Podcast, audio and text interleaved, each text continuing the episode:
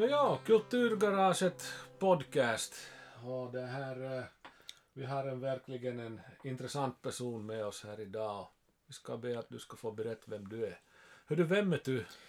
Nå, jag är Johan Jocke Björk från Kyrkbacken som uh, levde de, en av mina bästa år i Kockola eller på Kyrkbacken. Och jag var blott nitton år när jag fick chansen att spela fotboll i Sverige, närmare bestämt i Umeå. Men jag representerade då gamla Karleby bollklubben, det lag som var så framgångsrikt på sjuttiotalet.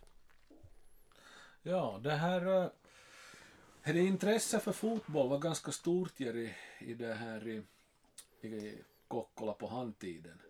Att vad var det speciellt, var det någon viss person eller vad var det som gjorde att det blev så populärt? När vi säger, för det första så var det ju i gamla Carleby bollklubben, så vi hade ju en duktig styrelse. Vi hade ett bra, bra juniorarbete. Varje år så fick vi bra spelare från A-juniorer som kom till representationslaget. Och vi hade bara en utlänning som kom med. Han hette Rudolf Batalia från Portugal. Alla andra var, var Kockola, Carleby pojkar. Det var några, Jakobstadbo, Greger Andersson kom med där och Karin Iskala kom från Helsingfors senare. Men att det i stort sett var basen, det var Karleby pojkar. Och hemligheten var nog kanske då sammanhållningen mellan spelarna. Och även att, att vi kände varann, vi hade spelat tillsammans i juniorfotboll. Vi fortsatte upp i A-laget. Och det här laget som jag var med då sjuttiotvå sjuttiotre, vi gick två gånger efter varandra till Vikingkuppens final. Och där deltog de sexton bästa lagen i, i, i Finland. Och, och det, där, det visar ju vilken kvalitet vi hade. Och det är klart vi hade spelare som kunde ha gått ännu, ännu mycket längre, som Anders Backman. Enligt min mening det mest lovande fotbollsspelare Karleby någonsin har haft. Sen var det ju samma sak i K P V, att de hade också duktiga spelare, bra ungdomsverksamhet. Att de fick också fram en kull av de som vann A-juniorer, S M, finska mästerskapen kom fram och, och, och det där. Det blev ju finska mästaren nittonhundrasextionio. Och då får man inte glömma att även Kockolan Palloseura var topplag i division ett. Så vi hade tre bra lag på den tiden i Kockola. Så vi var så det starkt med fotboll på handtiden? Det var starkt på den tiden, men samtidigt så måste, måste man också säga då att i, i de här klubbarna fanns ett starka personligheter, styrelsemedlemmar, som gav oss förutsättningar. Jag vet när vi vann då nya division ett, så då bjöd G B K:s nittonhundrasjuttiotvå trettio spelare en vecka gratis i Las Palmas. Jag menar, på den tiden var det så stort, ska du göra motsvarande, därför de sända dem till månen. Ja, ja, men en liten förening, trettio spelare, vi hade presterat, vi hade gått upp en serie. Då tyckte styrelsen att vi är värda att åka till Las Palmas. Så de bjöd oss en vecka Las Palmas. Det var sjuttiotvå, det kommer jag aldrig att glömma, för det var ju stort för oss också. Inte var det så vanligt på den tiden att man for till söder. Ja, nå det här, nå det här inflytande med just fotboll, att komma från, från Sverige eller från utlandet eller England eller varifrån kommer att, att det här, jag, jag kommer ihåg då jag var i skola och vi hade en lärare som hette Gustav Björkgren och han pratade om det här. En person som var, han var väl, han var väl lärare åt honom också, tror jag. Jussi Björk. Precis. Ja. Som det här, han hade väl första riktiga fotbollen i, i, i Kockola. Ja, när Jussi Björk, han betydde ju mycket både inom fotbollen, ishockey, friidrott. Han var en stor profil som hade fått sin utbildning delvis då i Frankrike. Han hade ibland spelat ishockey i Chamonix i Frankrike. Han kom tillbaka.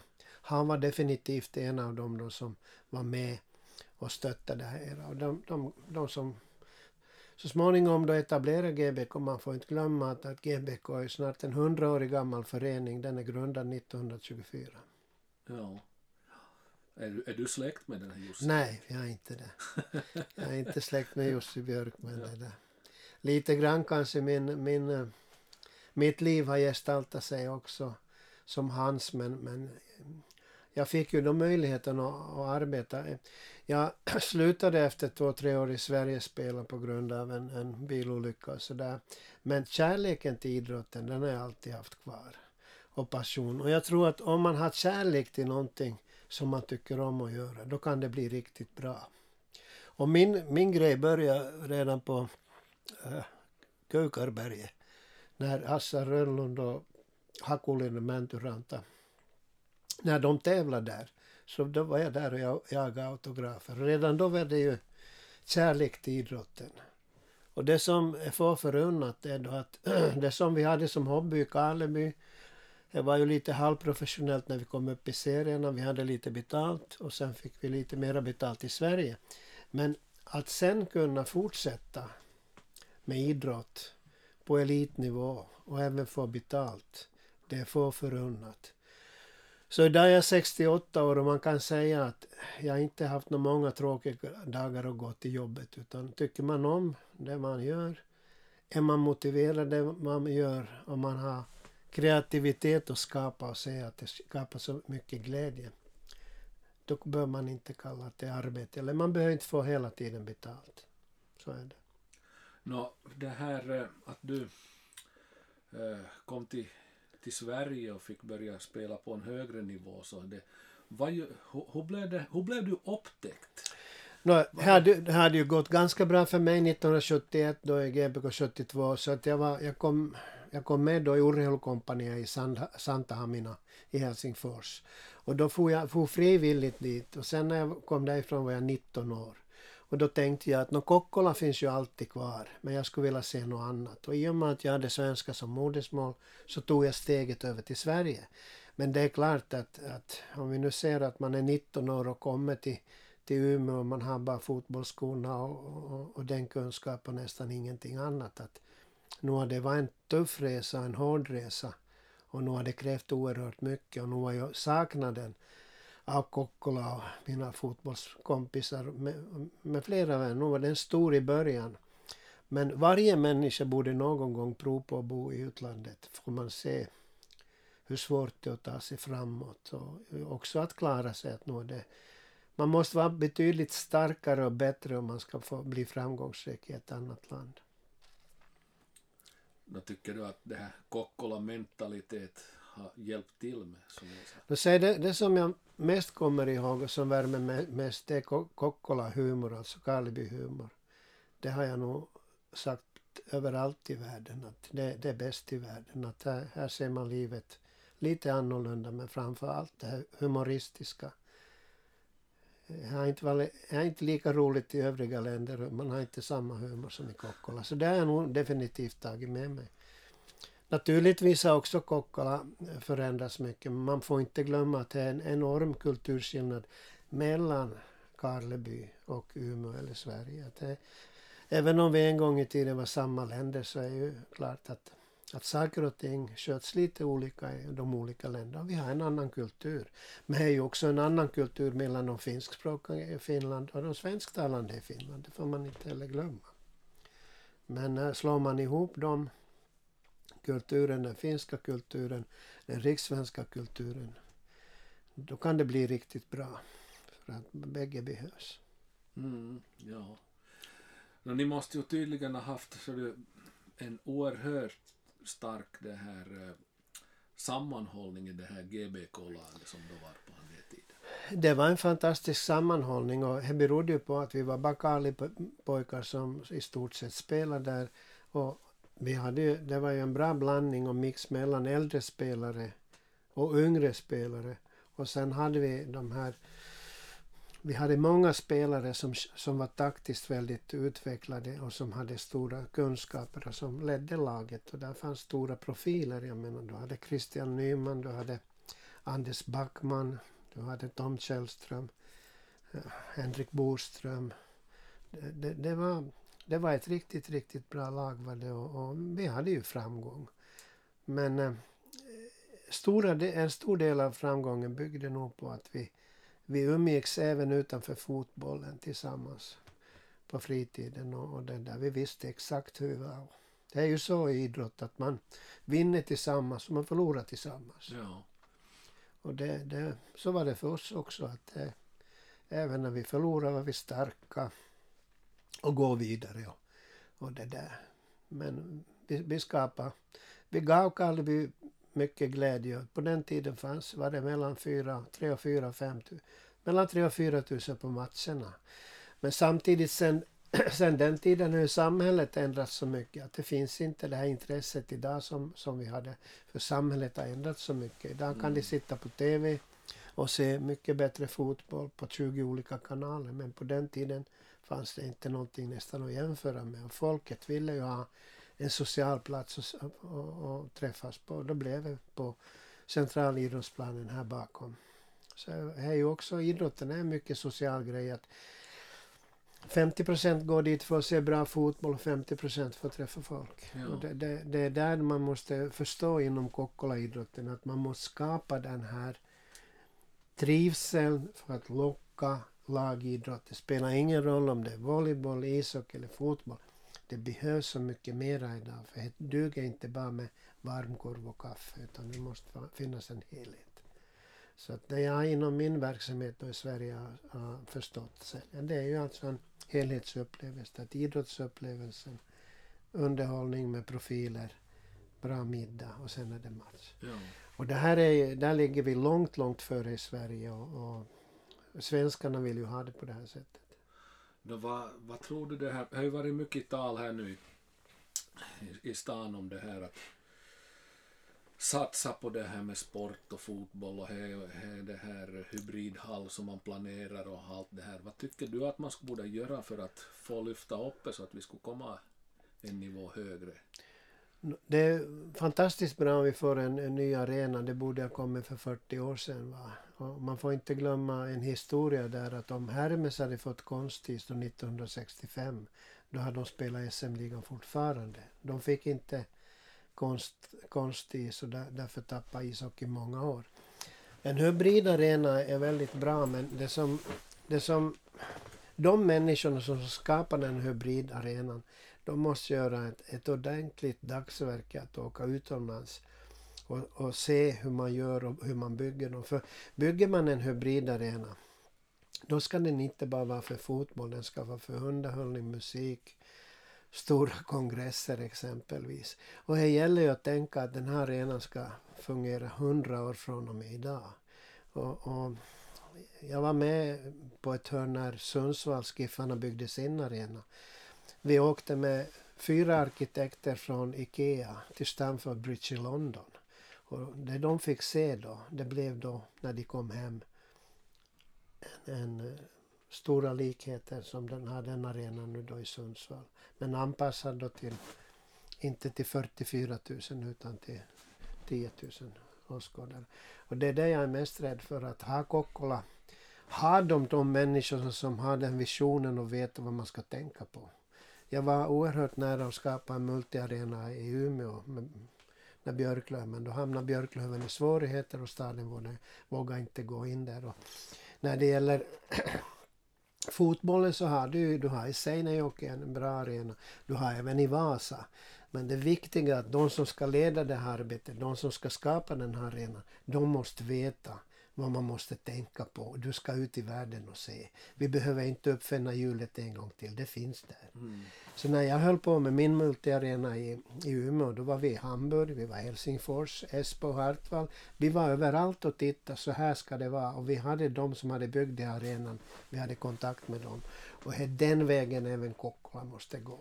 Och då måste man alltid anpassa det till åskådare och tänka då på att om Kockola-fotbollen kommer upp så ska den ju vara godkänd så att UEFA eller FIFA måtten håller, att de kan ta exempelvis, där måste du ha belysning i, mm. i divisionen. Allt sånt där är viktigt. Mm. Men även du måste ha den här visionen att, att skapa loger. Du måste ha visionen och kanske ha restaurangverksamhet. Du måste ha visionen och förstå då att fotbollslaget som spelar där ute, de har tvåhundra sponsorer, de vill äta middag före matchen, de vill bjuda sina kunder, de ska sitta på bästa plats. Och sen får man inte glömma de fansen, de ska också ha en egen läktare. Mm. Så man måste förstå de här bitarna, att allt hänger ihop. Och där, jag är inte rätt man att uttala mig om, om den kompetensen finns i Kockola. Men jag är rädd för att här behöver de förstärkning. Ja.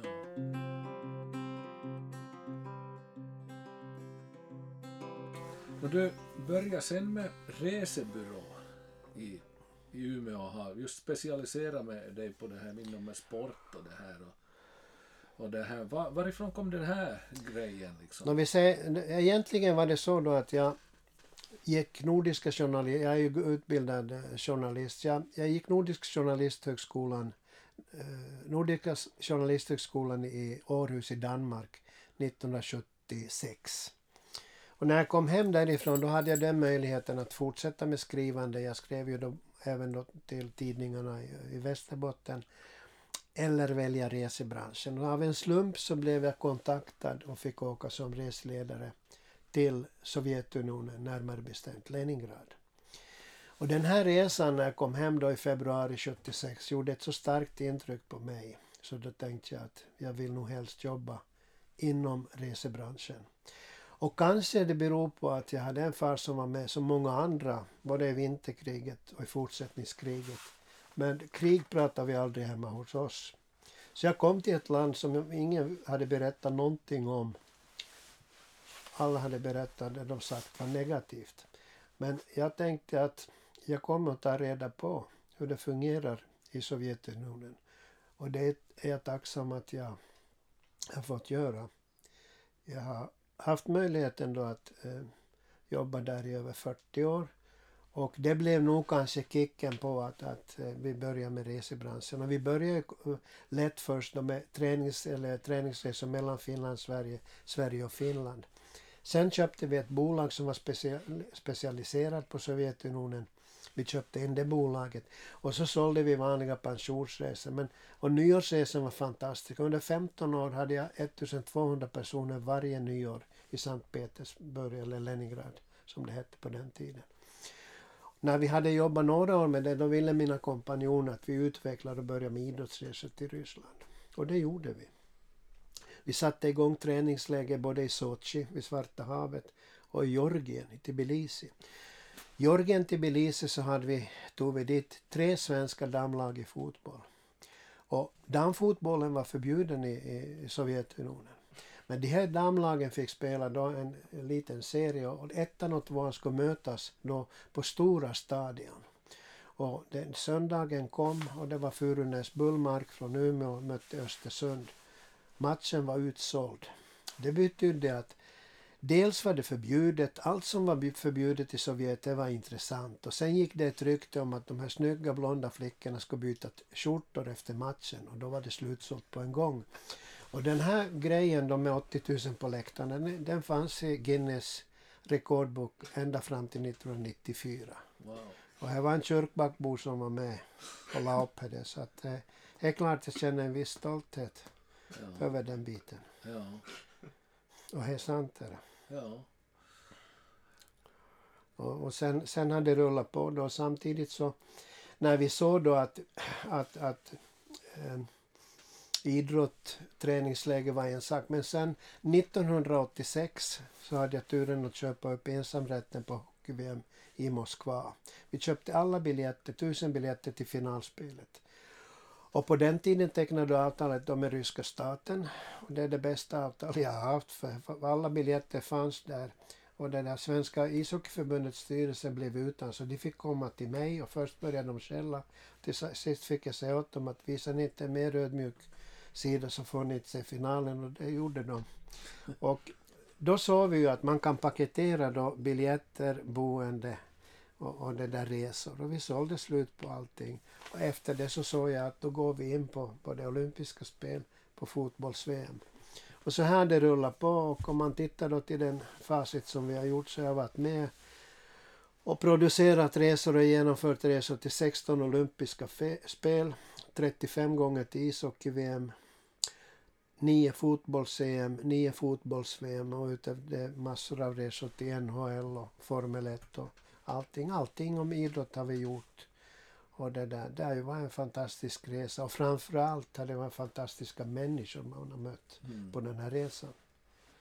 Och eh, det jag kan säga är att jag har aldrig klarat det här ensam, utan jag har haft otroliga rådgivare som har suttit i min styrelse och som har öppnat de här dörrarna. För allt i världen handlar om kontakter, men i mitt fall har det varit helt avgörande att du har haft folk både inom FIFA, internationella hockeyförbundet, som har hjälpt mig. För jag var, vi var ju pionjärer. Och när en pionjär kommer då såg ju alla att jag, han, har, han har mycket energi, kanske vi ska hjälpa honom. Så att nu har mycket gått via kontaktnätet, att inte, inte, inte räcker man till, men jag kan säga att jag hade killar i min styrelse som kände Silvio Berlusconi. Jag hade killar i min, i min styrelse kände alla Nigelsson i Kanada som skapade Kanada-cup och alla de här länderna. Och så småningom så lärde vi känna, om man tar ishockey så vi, vi har ju avtal, eller känner varenda land som är involverad inom ishockeyn. Och det är klart att kommer man och säger att man har gjort V M trettiofem gånger så inte något. Många som frågar att vem är du, vad kan du? Mm. Och jag vet exempelvis i Schweiz nu i fjol så när jag kom dit och sa vad jag hade gjort. Då sa, då sa organisationskommittén att inte behöver vi en organisationskommitté utan vi får, vi får det där, vi får kalla in dem, de får lyssna på dig. Du har gjort det så många gånger.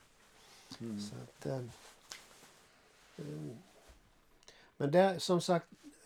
Om man, om man tittar det som kanske driver mig vidare, jag skulle kunna vara som många av mina kompisar här i Kockola nu pensionär, men det som, det som driver mig vidare det är nog inte pengarna vilket många tror utan här mötet med människorna. Mm. Och just när du får jobba på den här nivån, på världsnivå inom idrott, då är det intressant. Ja. Och, och det där. Det har också varit fascinerande hur nära man kan komma då vissa, vissa, vissa superstjärnor som man trodde är ouppnåeliga, men jag har haft en många. Jag är roko på många saker. Men en av mina bättre grejer är att skapa kontakter. Och jag har social kompetens. Jag är bättre än högsta betyg på Åbo universitet. De som har högsta betyg på Åbo universitet är säkert duktig på sin sak. Men har du social kompetens då kan du, då kan du komma. Och sen en annan sak. Jag är roko på många saker men, men jag har haft tur ändå att ha lätt för språk. Så jag talar ju fem olika språk. Ja. Det har jag haft stor glädje.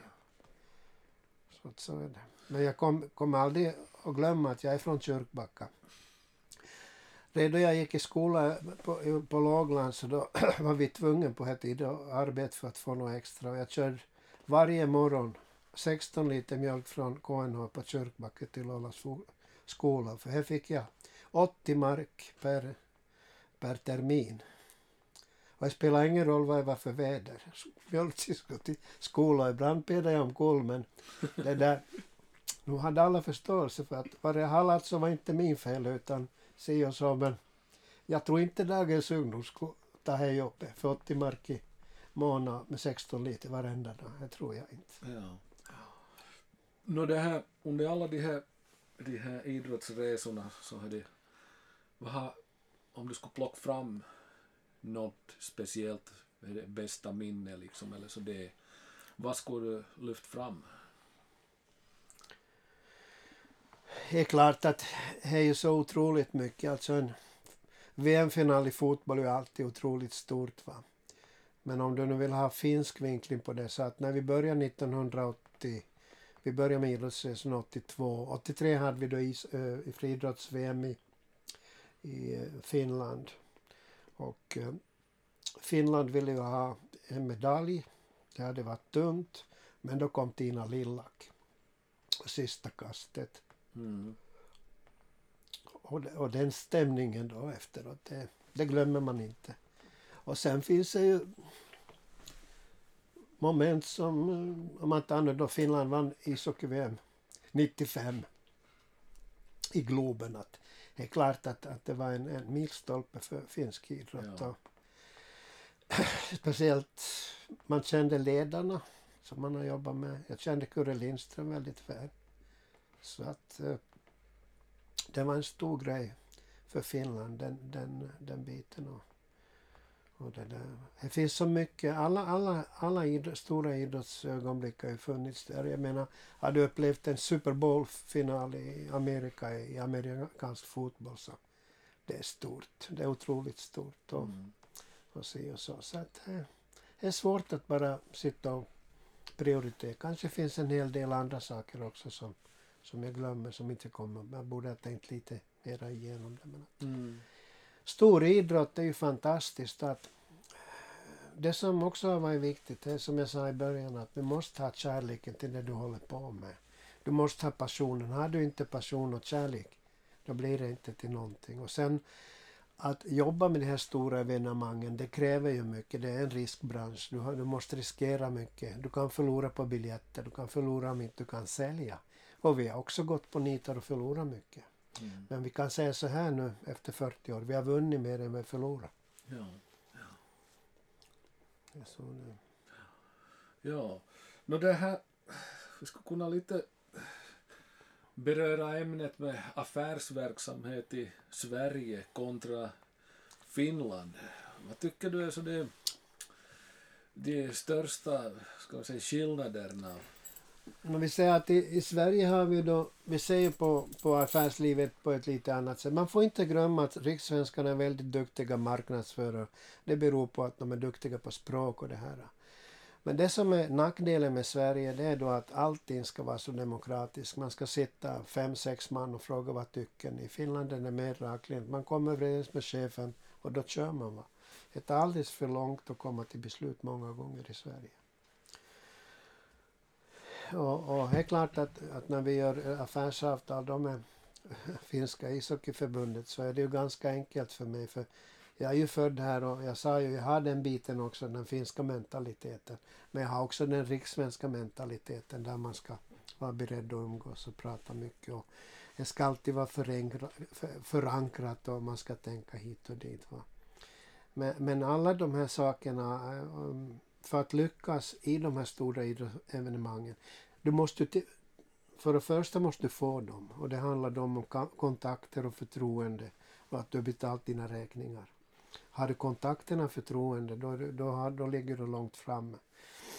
Men sen måste du då vara duktig på att, att du köper in dem, paketerar, gör en, en, en, en, en grej av, alltså du gör en produkt av dem och du måste kunna sälja dem. Mm. Allting medför ju naturligtvis stora risker. Sen måste man ju vara lite tokig som jag som håller på med det här. Du måste tycka om att riskerna ibland, det kittlar, va. Men du får ju aldrig liksom förlora pengar på för många projekt, för då går det inte att fortsätta. Ja, nu jag hör ju att, att det här eh, ni har ju varit först med att ta fram det här, att göra sådana ja. resor och ja. det här. Vad tycker du att det har ändrats med tiden liksom? Är det svårare idag? Utbudet är mer och Nå ja, vi ser före coronan så var det ett eh, stort utbud och, och samtidigt ska man inte komma ur. När det gäller inom Norden så var, ju, var vi ju marknadsledande. Både i Finland, jag har ju haft bolag i Finland också, både i Finland och i Sverige var ju marknadsledande. Vi hade gjort alla de här evenemangen. Och även om konkurrensen har hårdnat så finns vi kvar och vi har ju en lång historia. Vi har exempelvis avtalet med Svenska fotbollsförbundet. Vi är en av få som har ett avtal med dem, och det är klart att får du sätta deras logga dit och folk ser att jaha, de här jobbar med fotbollsförbundet, så ger det en legitimitet. Det ger också ett förtroende att de där har biljetter. Det blir en enorm marknad när det gäller biljetter, svarta marknaden, den officiella. Vi jobbar med den officiella. Sen när, när vi har våra tillställningar så vi säljer då världsidrott med det vi kallar hospitality, alltså middag före och övriga upplevelser. Mm. Så vi säljer som en hel upplevelse. I första hand har vi inte vänt oss till fansen, utan vi kommer från företagsmarknaden och har mm. paketerat där. Och det är vi skickliga på. Och lite grann har jag då, de senaste åren gjort det samma inom underhållning. Att oberoende om vi har artister, om det är Björn Schiffs eller, eller någon annan, så säljer vi alltid då trehundra platser med middag och resterande lösa biljetter. Mm. Så vi tror på det här konceptet att folk vill umgås, de vill ha mervärde, och det är många som vill, vill betala för mervärde, och det är många som säger att det ska vara kvalitet, annars får det vara. Där tror jag att vi har ganska mycket att förbättra i Kockola. När jag började med hockeyfestivalen i Umeå, vi körde femton år, jag hade åttahundra på kräftskivan varje år och vi hade Alfsson, Jerry Williams, Lena Philipsson, Lasse Kroner. Alla där, här var ishockey, kräftskiva och underhållning. Och då tog vi nitton, tvåtusen kronor, alltså tvåhundra euro. Och då var det någon som sa, men hej, det är ju alldeles för mycket. Jag sa, du, nu gör vi så här. Ni går på den här tillställningen och imorgon bitti ringer du mig och säger om det var värt pengarna. Vi kan ju inte sitta och säga innan vi har farit att det här är för dyrt. Du vet ju först efteråt om det har varit värt pengarna. Där kan ni kolla, det här är någonting att lära er.